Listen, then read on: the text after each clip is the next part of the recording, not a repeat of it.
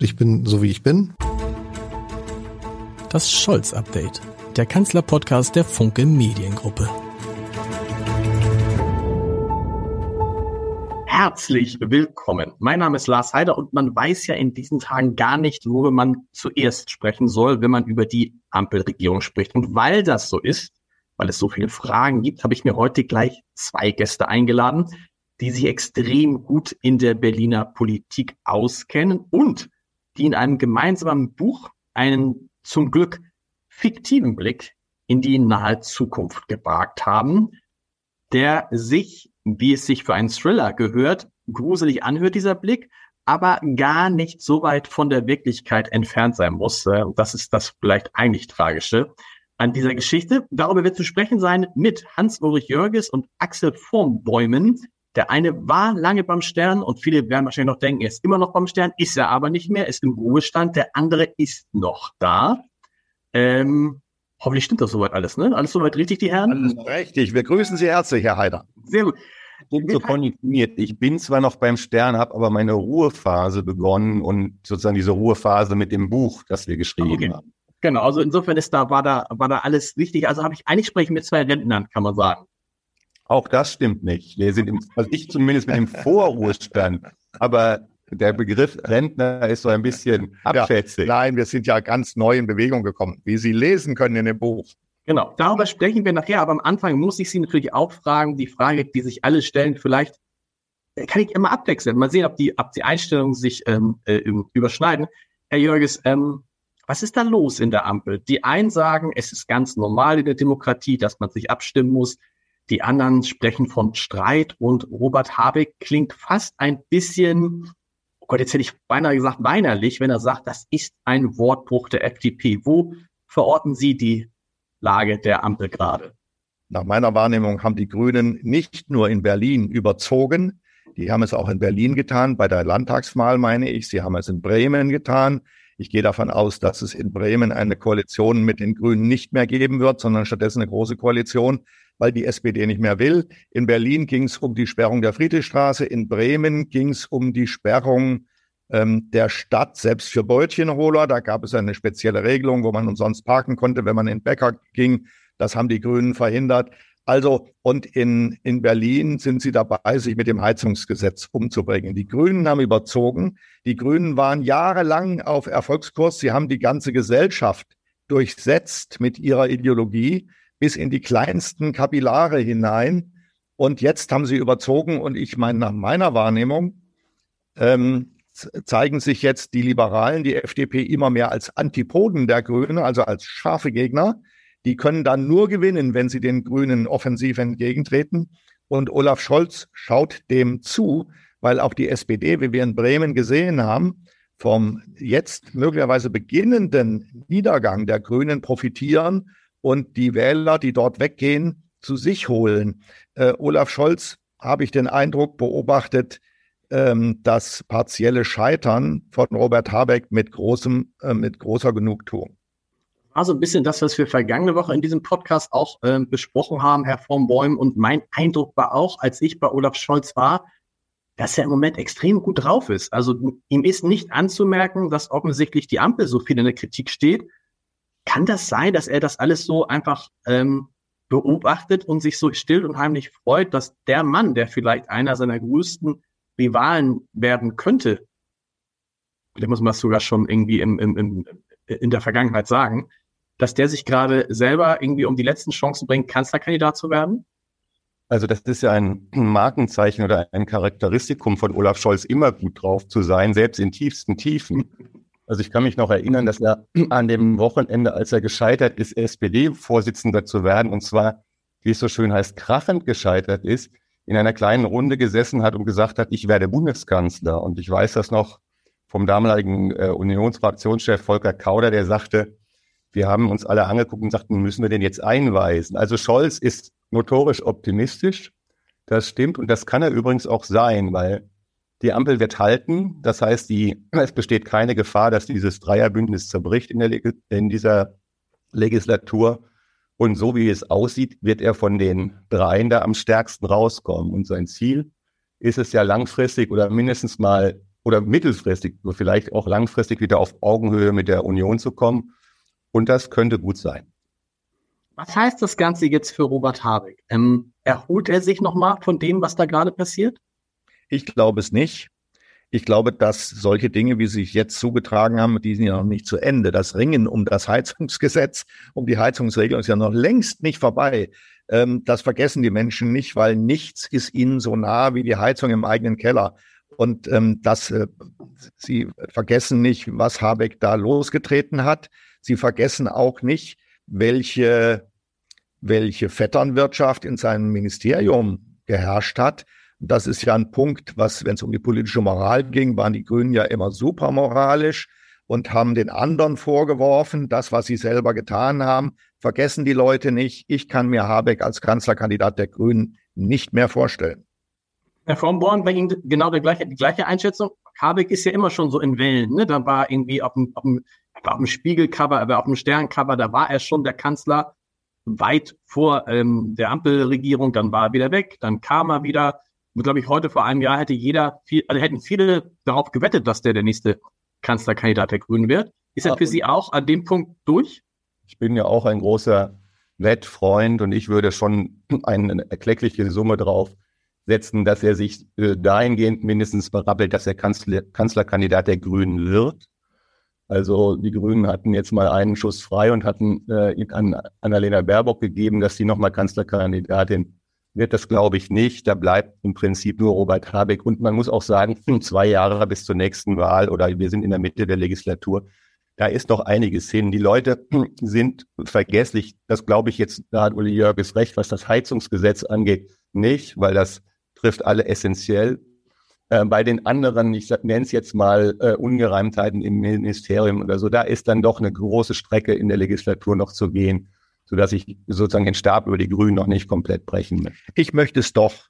Ich glaube, dass die Grünen als Partei gebrochen sind und dass die Grünen einen Abstieg, einen Wiederabstieg begonnen haben, was der SPD die große Chance gibt, wieder zur Nummer zwei, und zwar zur sicheren Nummer zwei im Parteiensystem zu werden, nach der Union. Was sie ja Jahrzehnte war, war nur ganz kurz mal Nummer eins. Das wird sie nicht schaffen. Dafür ist sie zu schwach, historisch zu schwach. Aber die Nummer zwei, und die Grünen sinken zurück auf die dritte Position, wenn nicht sogar die vierte. Da muss man mal sehen, wie die AfD rauskommt. Also die Grünen sind sehr schlecht drauf. Und ich habe überhaupt nicht den Eindruck, dass sie jetzt verstanden hätten, was da passiert ist. Sie signalisieren es auch nicht. Sie sagen nicht, wir haben verstanden, ähm, wir müssen demütiger sein, wir dürfen nicht zu stark vorangehen, wir dürfen die anderen nicht zwingen, uns zu folgen, wir dürfen bestimmte Dinge nicht tun, die die Menschen nicht haben wollen, Straßen sperren, äh, das Brötchen holen beim Bäcker verhindern und so weiter. Das sind alles schreckliche ideologische Blindheiten. Die Grünen sind zu einer tief ideologischen Partei geworden und solche ideologischen Parteien haben kein Glück mehr das zeigt sich auch immer in dieser, in dieser Art des Beleidigtfühlens, des sehr emotional reagieren auf Dinge, die da passieren. Also, man muss sich vorstellen, wenn der Vizekanzler sagt, es ist ein Wortbruch bei diesem Heizungsgesetz passiert von der FDP. Wenn es einen Wortbruch gäbe, heißt das, das Vertrauen ist hin. Eigentlich kann man dann die Ampelregierung äh, äh, sein lassen. Sowas würde zum Beispiel Olaf Scholz nie passieren. Er würde so ein, ein großes Wort in so einem Zusammenhang nicht nehmen, weil er weiß, am Ende müssen sie ja trotzdem hinkriegen. Aber Habeck macht es, weil er so enttäuscht ist, weil er enttäuscht ist von sich selber, weil er enttäuscht ist, äh, wie das Ganze läuft? Weil er natürlich auch mit dem Rücken zur Wand steht. Also es ist ja doch jemand gewesen, der im Prinzip äh, bis jetzt fast nur äh, eine Richtung gekannt hat, nämlich es geht nach oben. Die Popularität von ihm war unglaublich.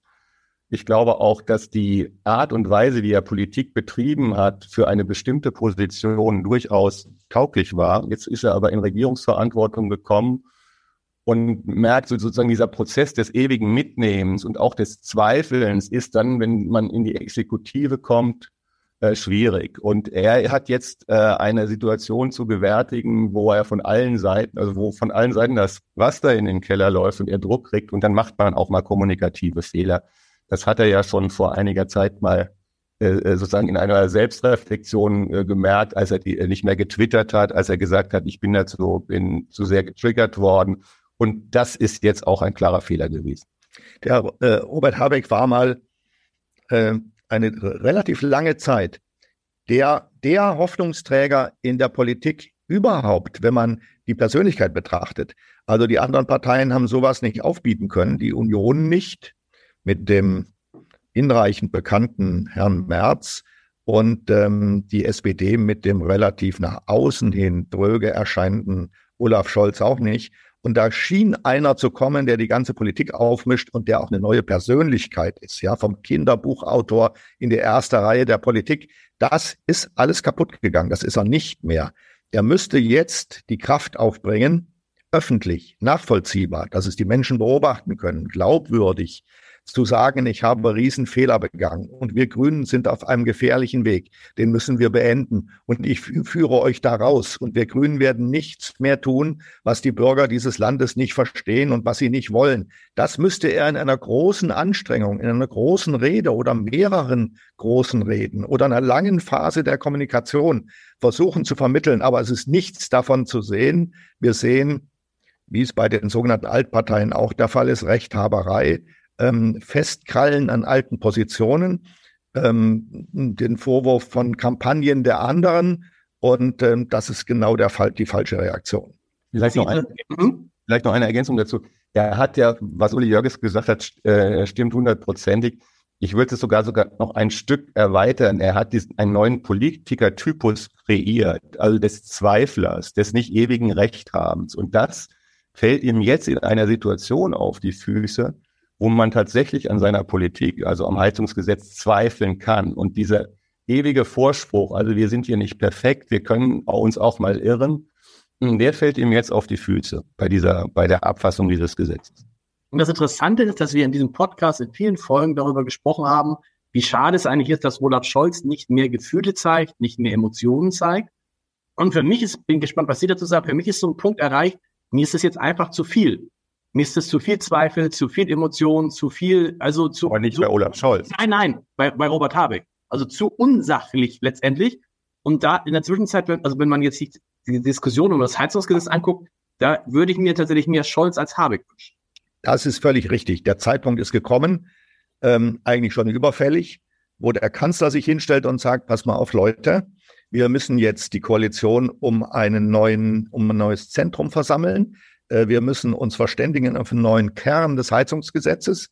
Ich gebe diesen Kern vor, dann muss er da drei, vier, fünf Punkte nennen, die das Gesetz einlösen muss, insbesondere Bürgerfreundlichkeit, Finanzierbarkeit und so weiter, auch zeitliche Streckung. Und was dann danach richten wir uns jetzt. Und ich gehe davon aus, dass die Grünen auf diesen Kurs einschwenken und die FDP ihn mitträgt. Das ist mein Kurs als Kanzler. Ich meine, der Kanzler bestimmt die Richtlinien der Politik. Das muss er jetzt auch mal sagen. Es ist jetzt zu viel passiert. Und ähm, den im Ausland herumreisenden Olaf Scholz, der dort freundliche Gesichter macht, den kann man nicht mehr sehen. Aber er macht es nicht, weil er, warum macht er es nicht? Weil er, weil er noch noch still genießt, wie die Grünen sich selbst äh, erniedrigen.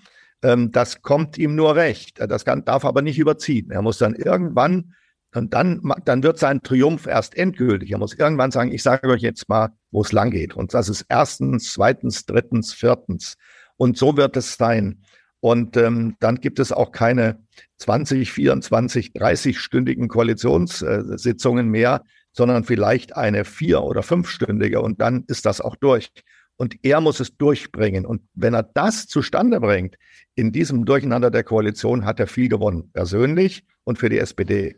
Ich glaube, man muss immer auch so ein bisschen aufpassen in der Bewertung von äh, Politikertypen. Ich kann mich erinnern, ich habe irgendwie jahrelang ständig gefordert, bis ich dann irgendwann mal aufgegeben habe, dass Merkel mal eine große Rede halten sollte, mehr Emphase, mehr Empathie zeigen und so weiter das hat alles nicht funktioniert. Das war gegen ihr Naturell. Und das Naturell von Olaf Scholz ist das Naturell von Olaf Scholz. Also zu glauben, er müsste sich jetzt verbiegen, das hat er sein ganzes Leben lang nicht gemacht. Er hat ja eine Linie irgendwie gefahren. Er ist sehr taktisch, er geht strategisch an die Sachen heran. Er hat so ein runtergedimmtes äh, äh, emotion emotionales Polster und zu glauben, jetzt, weil die Situation gerade mal ein bisschen kritisch ist, muss man sein Naturell verändern das ist eigentlich viel zu viel. Naja, er muss es nicht verändern. Er hat ja gelegentlich schon Punkte gesetzt. Er mhm. hat die Zeitenwende verkündet und er hat den Doppelwumms verkündet und so weiter, was immer man davon hält. Aber er ist ja schon aus der Deckung. Das muss ein Kanzler auch gelegentlich. Und bei diesem Heizungsgesetz, das vermutlich, was die Wählerwirksamkeit angeht, das Wichtigste dieser Legislaturperiode sein wird, da muss er einfach zeigen, dass er diesen Laden, die Koalition meine ich damit, auf den richtigen Kurs bringt. Das hängt an ihm. Das kann man nicht erwarten, dass sich äh, Lindner und Habeck da auf irgendwas verständigen und vielleicht sogar mal nur zu zweit konferieren. Das geht überhaupt nicht. Er ist gefragt. Für alle können, alle können nochmal, wenn Sie wissen wollen, wie Olaf Scholz tickt, am Anfang den Podcast nochmal zurückspulen. Am Anfang gesagt er ja immer, ich bin, wie ich bin. Das ist das einleitende Zitat in diesem Podcast. Ähm, wo ich Sie beide schon mal hier habe, bevor wir gleich zur Außenpolitik kommen, die ja mindestens so wichtig ist wie das Heizungsgesetz, wenn nicht noch wichtiger, und wo sich viele Fragen stellen, die Sie in Ihrem Buch literarisch bearbeiten in eine Richtung, die einem Angst und Bange äh, werden lässt. Eine Frage noch, weil Sie sich beide so gut auskennen. Warum passiert es Menschen wie Patrick Reichen immer wieder, dass ihnen so Fehler unterlaufen, wo du denkst, kann doch nicht sein.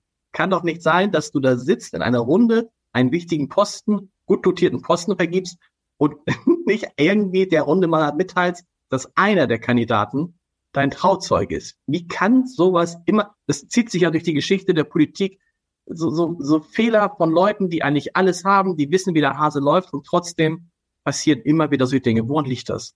Die Verlockung der Macht, die Verlockung äh, des Geldes, ähm, die Verlockung der Vergabe von, ähm, von Ämtern ist sehr groß. Also ähm, dass man überlegt, die Grünen waren sowieso früher, das, das ist über die Ausgangslage von allem. Die Grünen waren ein kleiner Laden, also miteinander persönlich versippt ähm, und äh, äh, das war sehr überschaubar. Man kannte sich gegenseitig, man hat sich geduzt und dann hat man auch die Neigung, wenn man es zur Macht geschafft hat, alle mitzuziehen, die man von damals noch kennt und ein paar gute Kumpels und, und sei es der Trauzeuge. Der Trauzeuge ist ja auch nur Trauzeuge, weil er ihm politisch nahe gestanden hat. Es ist ja kein Metzgermeister von um die Ecke gewesen, sondern es ist eben einer gewesen, der aus demselben Milieu kommt wie Greichen auch. Die, der Verstand setzt aus, wenn Leute nach langer Dürrezeit endlich vor sich die Oase sehen die Oase der Macht, wo sie Wasser trinken können, im Schatten liegen und glauben, jetzt beginnt die lange Phase meines Erfolgs. Die beginnt nicht, weil sie dann äh, überschnappen. Wir haben eben drüber geredet, wie Robert Habeck beim Heizungsgesetz übergeschnappt ist und was die Verhältnisse seinem Ministerium angeht. Die Grünen überhaupt sind dabei überzuschnappen. Es ist eine, eine ständige Bewegung des Auf und Ab. Und das ist es auch persönlich. Und Herr Greichen hat sich jetzt für alle Zeiten aus den, aus den, aus den wunderbaren, bequemen Zirkeln der Macht entfernt. Ja, da habe ich wenig dazu hinzuzufügen. Das ist so. Ich glaube, ein Punkt wäre noch ähm, ein stetiger Aufstieg. Und irgendwann ist das ja so, wenn man auf Ministerebene ankommt, also auf Staatssekretärebene, geht auch her, einher bei vielen mit einer Ausbildung des Selbstbewusstseins. Und wenn man in solchen Situationen dann glaubt, es kann einem keiner mehr was, dann ist man auch schnell bereit, Regeln, man eben noch äh, bei anderen eingeklagt hat, äh, selber zu verletzen oder nicht so aufmerksam zu sein. Ich glaube, bei Greichen war das wahrscheinlich gar nicht mal böser Wille. Es war einfach so eine Mischung aus Selbstbewusstsein und ähm, mir kann schon keiner was. Und dann passieren solche Fehler. Wahrscheinlich hat er sogar gedacht, wer weiß denn schon, dass das mein Trauzeuge war? Wer weiß das schon? Ja, das wissen ein paar persönliche Freunde, die bei der Hochzeit dabei waren, sonst nie. Aber das Gute an unserer immer noch Gottlob offenen Gesellschaft und bei der Konstruktion uns, unseres politischen Systems ist ja, das ist meine feste Überzeugung, alles kommt raus. Und wann kommt alles raus? Ähm, auch ähm, auch die Hamburger Probleme mit der Warburg Bank, die Olaf Scholz hat, werden sich irgendwann aufklären. Die ist nur eine Frage der Zeit. Irgendwann tritt einer auf und sagt, ich will jetzt mal endlich sagen, wie das damals war. Und dann werden wir und äh, auch die Trauzeugenschaft bei Herrn Greichen war dann am Ende doch keine rein persönliche Frage. Irgendeiner hat es gewusst und hat es nach außen gespielt. Bin gespannt, was, wenn das Olaf Scholz nochmal rauskommt, da hätten wir einen Skandal, von dem wir irgendwie der einzigartig wäre in der Geschichte der Bundesrepublik Deutschland. Kommen wir aber zu, zur Außenpolitik und damit zu Ihrem Buch, das, ich spreche richtig aus, aber Abaddon heißt. Abaddon? Ja. Abaddon. Abaddon ist, Abaddon ist was? Abaddon, um das zunächst mal erklären, ist ein Begriff aus der Bibel. Und zwar aus der Offenbarung des Johannes. Die Offenbarung des Johannes beschreibt den Weltuntergang.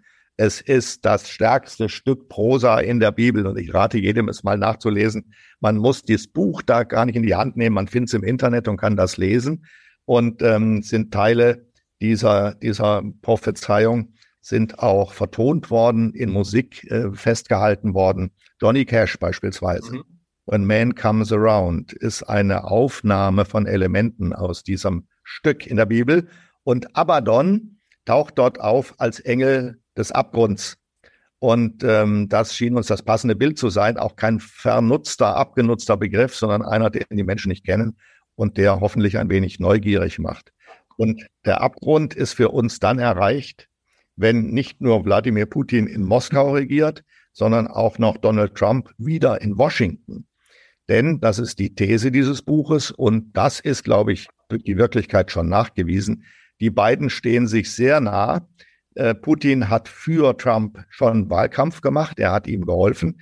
Der russische Desinformationsapparat hat äh, äh, Trump geholfen, beispielsweise mit der Aufdeckung, dass der Sohn des heutigen Präsidenten Joe Biden, Hunter Biden, in der Ukraine von einem Energiekonzern bezahlt wurde und Millionen von ihm bekommen hat, vermutlich reine Korruption. Das ist aus russischen Quellen in die amerikanische ähm, Politik eingespeist worden und war in früheren Wahlkämpfen ein großes Thema. Das werden wir, glaube ich, wieder erleben. Wenn Trump fightet, wird Putin an seiner Seite sein. Dann ist ja sozusagen die These der, der Ausgangssituation dieses Buches ist, ähm, Wladimir Putin ist russischer Präsident 2024 bei der Wahl noch. Donald Trump tritt als Kandidat an, gewinnt erneut und entscheidet sich dann, aus der NATO auszutreten und mehr oder weniger Putin Europa zu überlassen. So, ja. und dann, ne, richtig? Das ist richtig und das ist ja auch, glaube ich, gar nicht so weit hergeholt. Nee, genau.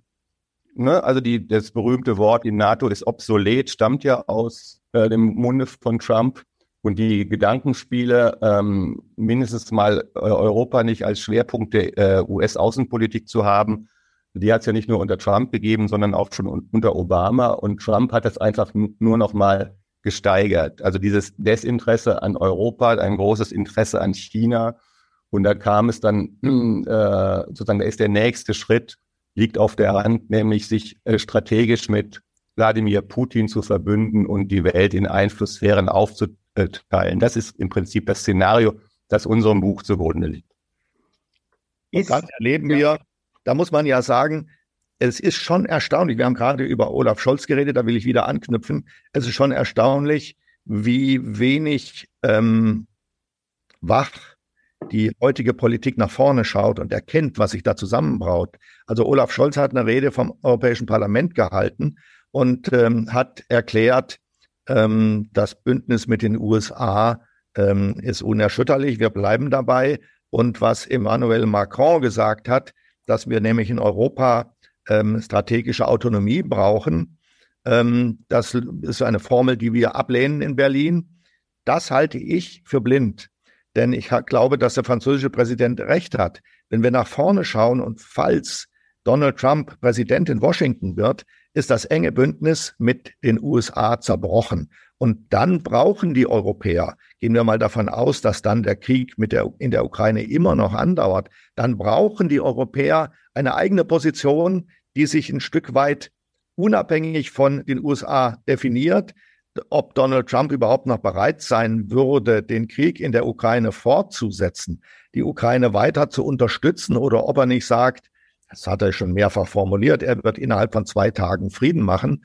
Er redet mal mit Putin und dann ähm, wird das alles äh, so gehen. Das halten wir ja natürlich alles für eine, für eine Wahlkampfente. Aber daraus kann man schon sehen, dass er kein Interesse dran hat, ähm, die USA so stark in diesem Konflikt zu halten. Dann müssen die Europäer eine eigene starke Position haben. Und man muss vielleicht auch dazu sagen, es ist gar nicht mehr so viel Zeit. Mhm. Es sind nicht mal mehr anderthalb Jahre bis zu den US-Präsidentschaftswahlen. Und die ersten, die äh, darüber nachgedacht haben, oder einer der ersten war ja der Verteidigungsminister Boris Pistorius, der ohne halt in, das Wort Trump in den Mund zu nehmen gesagt hat, ist Gnade uns Gott, wenn äh, in den USA äh, ein Republikaner äh, an die Macht kommt, der an Europa kein Interesse hat. Also so, das ist sozusagen der Vorspruch zu all dem, was jetzt passieren wird.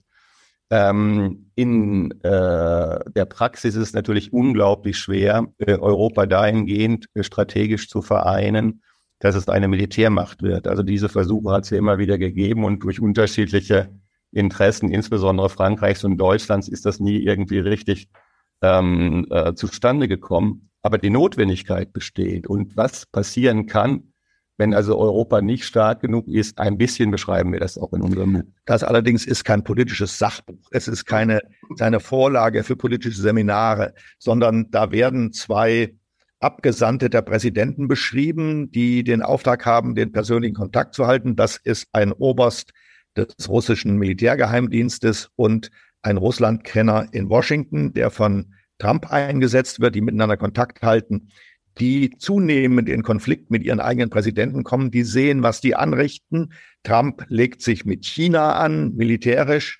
Äh, Putin hat in Europa sechs große Konflikte, äh, die nicht so ausgetragen werden militärisch wie heute in der Ukraine. Da gibt es keine Panzerarmeen, die vorrücken und keine Artilleriegefechte, sondern das geht auch militärisch, aber auf andere Weise.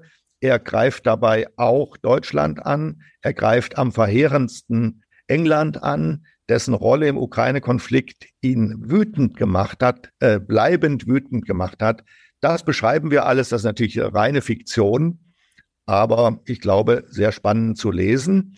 Und das macht aus diesem Buch einen politischen Thriller, der ansetzt bei dem, was wir kennen, bei der Wirklichkeit und sich davon löst und dann nach vorne schaut, und ähm, in einer Dystopie, also einer negativen Utopie beschreibt, was passieren könnte, wenn die beiden wirklich miteinander äh, sich verbünden. Und die Frage ist ja, wie stellt sich die Bundesregierung auf die Situation ein, die ja auch eintreten kann, wenn Donald Trump, Sie haben es gerade gesagt, nicht Präsident wird, sondern wenn ein Republikaner Präsident wird, selbst wenn äh, Joe Biden Präsident bleibt, heißt es ja nicht, dass die Amerikaner die Europa weiter so unterstützen wie bisher, weil die ja eigentlich ein ganz anderes Feld haben, nämlich den Konflikt mit China. Und mein Eindruck ist, bin ich gespannt, wie Sie das sehen, dass Olaf Scholz im Moment vor allen Dingen versucht, Verbündete in einem vermeintlichen, für eine vermeintliche Auseinandersetzung zwischen China und Taiwan zusammenzusammeln.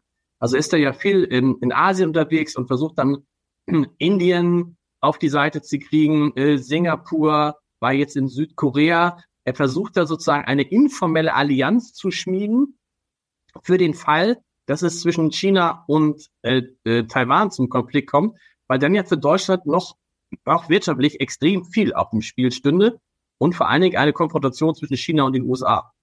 Ich glaube, das Ziel von Olaf Scholz, was er im Moment macht oder schon eigentlich seit äh, Anbeginn seiner Amtszeit an, ist ein bisschen weiter sogar. Also er hat ja den Begriff des globalen Südens dafür in äh, seinem Reisegepäck. Ähm, äh, die These ist, möglichst auf Augenhöhe mit dem globalen Süden zu sein, auch ein bisschen die Kolonialgeschichte des Westens damit wieder äh, in Gleichklang zu bringen und den globalen Süden für das zu interessieren, was den Westen umtreibt. Das ist im Moment der Ukraine-Krieg, das gelingt Olaf Scholz nicht so gut, finde ich. Also ich habe ihn selbst letztes Jahr nach Afrika begleitet, nach äh, damals Senegal und Südafrika. Und da ist er doch relativ brüsk ähm, abgewiesen worden, was die äh, Ansicht angeht, wie wichtig der Ukraine-Krieg für solche Länder zu sein hat. Das wird ein bisschen besser, weil er irgendwie doch hart am Ball bleibt, den globalen Süden einzubinden. Aber ich glaube, nach knapp zwei Jahren, äh, äh nicht mal nach anderthalb Jahren Regierung, muss er erkennen, so einfach ist das nicht. Also die neue Ordnung der Welt äh, dahingehend zu schaffen, dass der Westen mit diesen, mit diesen Ländern blockfreie äh, Entwicklungsländer eine Sache macht, das wird so nicht funktionieren. Also da ist ein sehr großes Paket, was auf ihn zukommt. Das wird man jetzt noch sehen in diesem Jahr, was die Unterstützung der Ukraine angeht. Ähm, beispielsweise äh, Südkorea ist da gar nicht so richtig im Boot, mit anderen Ländern überhaupt nicht. Indien tut sich schwer. Und das wird ein noch viel größeres Paket sein, wenn ähm, es zu dem China-Taiwan-Konflikt kommt. Und deshalb fand ich auch, da bin ich mit Uli Jörges anderer Ansicht, es ungeschickt, dass äh, Macron in China gesagt hat, ähm, das soll nicht äh, zu unserem äh, äh Konflikt werden, weil in, im Moment ist es noch so, dass die USA im Ukraine-Krieg noch eine wahnsinnige Rolle spielen. Also man hat, man ist noch Bündnispartner und wird es hoffentlich auch weiterhin äh, sein in der westlichen Allianz. Deshalb müsste man alles vermeiden, um da irgendwie einen Sprengsatz dran zu legen. Ich bin da anderer Meinung. Ich glaube, selbst wenn Joe Biden Präsident bleibt und es kommt ein, zu einem Konflikt um China, wird sich Europa, wird sich Deutschland, vielleicht Europa nicht geschlossen, vielleicht werden die Briten da wieder dabei sein, aber wird sich Europa raushalten, Deutschland jedenfalls raushalten. Und natürlich gibt es da eine große Debatte, was sollen wir tun? Sind wir an der Seite der USA? Schicken wir Marineverbände dorthin? Ähm, ich glaube nicht, dass das passieren wird, weil nicht nur eigene Handelsinteressen dagegen stehen, sondern auch Deutschland militärisch weit überfordert wäre, am anderen Ende der Welt einen Krieg auszufechten, ähm, der so weit weg ist, dass man gar nicht mal richtig täglich darauf reagieren kann. Also wenn die ich äh, bezweifle auch, dass die Amerikaner sich dort auf einen offenen Krieg mit China einlassen. Die, die Amerikaner werden Taiwan unterstützen, das wohl, sie werden Waffen liefern. Aber einen Krieg mit China, das glaube ich nicht. Ähm, dann würde auch die amerikanische Wirtschaft am Boden liegen und zerbrechen, weil die auch in großen Teilen, ich sage nur den Firmennamen Apple, äh, von Lieferungen aus China abhängig ist und aus Taiwan abhängig ist. Und deshalb müssen die Amerikaner da sehr vorsichtig sein. Ähm, die Chinesen sind gut beraten, das nicht zu diesem Punkt zu treiben und es herauszufordern. Hm, ich glaube auch, dass sie so schlau sind, zu erkennen, wie stark sie wirtschaftlich vom Besten abhängig sind. Erstaunlich, das ist erstaunlich, aber in ihrem, in ihrem Buch spielen so mögliche, in dieser Dystopie, mögliche Vermittler aus Europa eigentlich gar nicht so eine entscheidende Rolle. Ne? Also hm, Nein, das, aber das ist so ein bisschen den literarischen Zwängen und der Art und Weise, wie wir dieses Buch geschrieben haben, auch geschuldet. Also äh, etwas zusammenzuschreiben, das ist uns im Journalismus immer ganz gut gelungen. Deshalb wir kennen uns, wir wissen, wie der andere schreibt. Aber einen Roman zu schreiben, ist dann schon noch mal eine andere Ebene. Und wir haben es dann quasi ähm, instrumentell auch so aufgeteilt, dass wir die jeweiligen Berater ähm, sozusagen in Einzelbetreuung genommen haben. Mhm. Es hat den russischen Berater Anatoly Rykov geschildert und ich habe die Perspektive des amerikanischen Beraters Matt Sandler geschildert und das ging dann ganz gut, weil wir einen Zeitstrahl für dieses Buch haben. Das Buch beginnt am 5. November 2024 mit der Präsidentschaftswahl Trumps und es endet exakt ein Jahr danach, sodass wir quasi uns auf diesem Zeitstrahl bewegen können und jeweils die amerikanische und die russische Perspektive daneben da noch europäische Berater äh, einzuführen oder äh, sozusagen europäische Stimmen, wäre literarisch ein bisschen schwierig gewesen. Und ich glaube, es ist auch politisch. Das ist die ähm, Frage, genau. Politisch, also. Politisch ist es durchaus auf der richtigen Spur, ähm, äh, dass Europa äh, äh, dann, wenn Trump tatsächlich wieder an der Macht sein sollte, äh, gar nichts äh, so Großartiges zu vermelden. Ja. Ein Satz vielleicht noch, ich erinnere an den Gipfel äh, in Helsinki, wo sich ähm, Trump und Putin getroffen haben 2018, da hatte Trump sozusagen im Anflug auf Helsinki noch mehrere Interviews gegeben und praktisch sämtliche Partner damals verprellt. Also äh, Europa, die, äh, ähm, äh, äh, den globalen Süden, also alles, um sozusagen auf Augen oder vermeintliche Augenhöhe zu Putin zu kommen. In schwierigen, in, in, ich will mal sagen, stählernen oder sogar kriegerischen Zeiten hat sich Europa immer als schwach erwiesen, immer nach den USA geschrien. Und wenn nun die USA als Bündnispartner ausfallen und sich mit dem Gegner in Moskau verbünden, dann glaube ich, wird Europa sowieso zerfallen in lauter nationale Einzelinteressen, die, die man kaum mehr dann auf der Weltbühne kaum mehr wahrnimmt. Dann geht es nur darum, sich rauszuhalten. Und jemand, der in einem solchen Konflikt sich rauszuhalten versucht, wird natürlich zum Ziel von Aggression. In diesem Fall aus Moskau. So haben wir das beschrieben und so, glaube ich, muss man es auch einschätzen. Wie sehen Sie denn da die Rolle von Annalena Baerbock, die als Außenministerin mit sich selbst ganz zufrieden zu sein scheint, die auch anders als Robert Habeck gute Werte hat, gute Imagewerte? Ähm, welche Rolle spielt die da gerade? Oder, kann, oder kann sie spielen? Das ist die Antifigur zu Hans-Dietrich Genscher. Hans-Dietrich Genscher hätte in Peking niemals neben seinem chinesischen Amtskollegen gesagt, er vermisse aber, dass die Chinesen mal deutlich sagen ähm, zu den Russen, sie sollten sich aus der Ukraine zurückziehen. Mir hat Annalena Baerbock so undiplomatisch sie dort aufgetreten ist, gut gefallen, weil sie eben dazu neigt, klare Sätze zu sagen und auch wirklich zu sagen, was sie denkt. Ich finde das erfrischend auch in der Außenpolitik. Das hat immer ein gewisses Risiko, dass das auf der anderen Seite Gegenreaktionen auflöst, auslöst. Hat es in China aber nicht. Also der chinesische Amtskollege war nicht beleidigt. Er hat sie dann seither wieder getroffen und man ist im Gespräch. Ich glaube, man wird auch auf der Weltbühne nur ernst genommen, wenn klar erkennbar ist, was die eigene Position ist und die muss man aussprechen. Also sie gefällt mir gut, muss ich sagen. Mhm.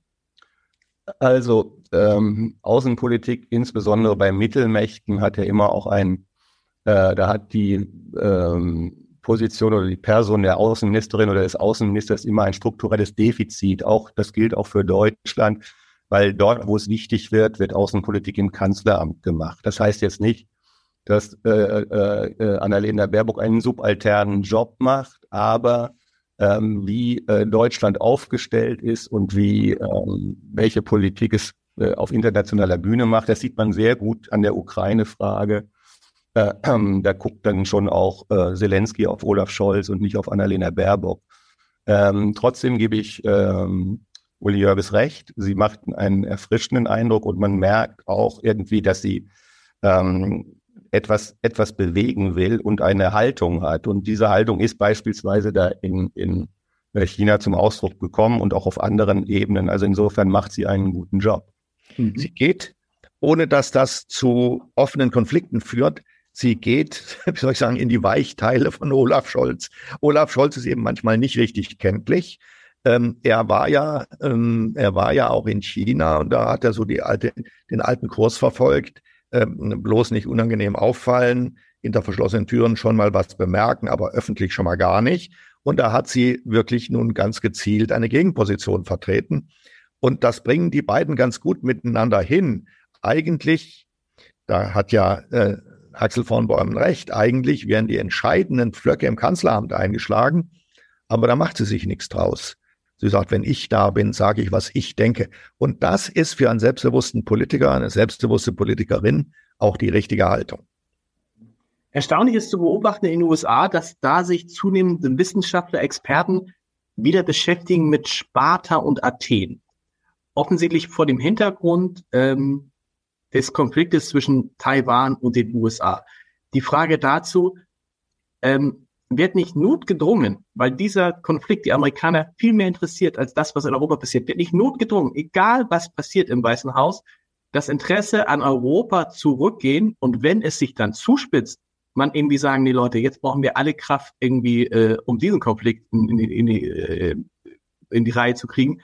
Und da müssen die Europäer schon, also eigentlich ist doch die Ansage an die Europäer jetzt schon, wir sind an eurer Seite, aber seht zu, dass ihr selber für eure Sicherheit und auch sonst für alles sorgt, weil perspektivisch werden wir das nicht mehr können. Ja, da schließt sich so ein bisschen der Kreis. Und ich glaube auch, man kann an den Aktivitäten äh, in der Ukraine oder um die Aufrüstung der Ukraine erkennen, auch jetzt in der Frage, ob Kampfjets in die Ukraine geliefert werden, dass sich da ein Zeitfenster zu schließen beginnt, was den Ukraine-Krieg angeht und die Unterstützung, die geschlossene Unterstützung des Westens. Also ähm, insbesondere die Republikaner, um äh, die, die Demokraten in den USA um Joe Biden äh, würden das gerne aus dem Wahlkampf raushalten, das Thema Ukraine.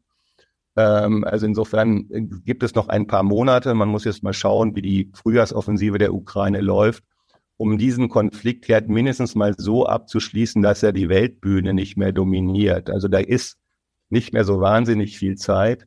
Ich finde persönlich, dass es besser gewesen wäre, das ist auch bei mir eine äh, scharfe Kritik an Olaf Scholz, wenn man die Ukraine viel früher, viel stärker aufmunitioniert hätte, viel stärker diesen ewig quälenden Prozess äh, äh, beschleunigt hätte, welche Waffensysteme nach äh, Kiew und in die Ukraine geliefert werden, dann wäre man jetzt vielleicht weiter und wäre sozusagen schneller an einem Punkt angelangt, wo man den Ukraine-Krieg so beendet, dass, äh, dass Verhandlungen beginnen können. Und dieses sozusagen, das ist der Vorspruch dazu, das abzuschließen, bevor dann der ganz große Konflikt um China und Taiwan beginnt. Die USA sind seit vielen Jahren, seit vielen Jahren auf den pazifischen Raum fixiert. Sie wissen, das ist, das beschreiben sie jedenfalls als ihre Zukunft. Da muss, müssen die Interessen Amerikas geklärt sein. zwischen den Interessen Chinas. Man wird aneinander geraten, das weiß man, das muss nicht militärisch sein, aber machtpolitisch auf jeden Fall. Da geht es um jedes der Länder, die zwischen den beiden liegen, ähm, um Handelsbeziehungen, um politische Beziehungen, um Blockzugehörigkeit und so weiter. Das ist ihr Interesse. Und als Obama gesagt hat, Russland sei nur noch eine Regionalmacht, war das sozusagen schon eine Ableitung von diesem ganz neu ausgerichteten Interesse. Europa ist es nicht mehr. Und wenn wir jetzt sehen oder darauf zulaufen, dass Donald Trump äh, im Herbst 2024 möglicherweise amerikanischer Präsident wird, muss das in der Ukraine auf die eine oder andere Weise geklärt sein, denn sonst wird es hinterher turbulent und alles bricht zusammen. Die westliche Position würde sonst zusammenbrechen. Das heißt, jetzt ist auch ein bisschen äh, gefragt, langsam, wenn die ukrainische Offensive mal begonnen hat oder zu Ende gegangen ist, welche politische Lösung findet man? Die ist dann gefragt. Letzte Frage an Sie beide. Neues Buch gibt es schon? Neues Buchprojekt? Im Kopf. Im Kopf? Roman oder Sachbuch oder jetzt eingültig, endgültig Roman, also Belletristik? Roman. Lieber Herr Heidert, es macht einen großen Spaß. Sie sind ja Journalist, auch Ihr ganzes Leben gewesen, wie wir auch. Ähm, und wir, wenn man da mal selbstkritisch drüber nachdenkt, was man da eigentlich tut, wir, wir bewegen uns schon sehr stark in Denkschablonen, die uns häufig von der Politik vorgegeben werden. Wir be beschäftigen uns mit Begriffen, die aus der Politik kommen. Wir sind also ein Stück weit fremdgesteuert. Und wenn man einen solchen freien Roman schreibt, löst man sich davon und entdeckt die eigene Fantasie wieder. Das tut sehr gut. Außerdem was auch ein sehr positiver oder sehr schöner Begleiteffekt ist. Unseren Roman hat der Schauspieler Ulrich Mattes eingelesen als Hörbuch. Und wenn man dann seinen eigenen Text von ihm vorgetragen hört, dann ist das nochmal was anderes, als wenn man seine eigenen Artikel irgendwie liest. Und ähm, ja, das ist nochmal, es äh, führt einen nochmal in eine andere Sphäre und das macht sehr großen Spaß. Klingt viel, klingt viel besser, als wenn man es selbst vorlesen würde, vor allem. Ich danke Ihnen recht herzlich. Kurzer Ausblick auf den Monat Juni. Da werden unter anderem Steffen Hebestreit und Wolfgang Kubicki in diesem Podcast zu Gast sein. Ob es genau, ob es genauso amüsant wird wie heute, das weiß ich nicht. Ich danke äh, und bis nächste Woche. Tschüss. Mit Kubicki wird es ganz sicher doppelt so amüsant, sage ich jetzt schon. Wir danken Ihnen sehr, lieber Heider. Viel Erfolg und äh, viel Spaß bei den beiden Gesprächen, die Sie dann führen. Ja, danke Ihnen.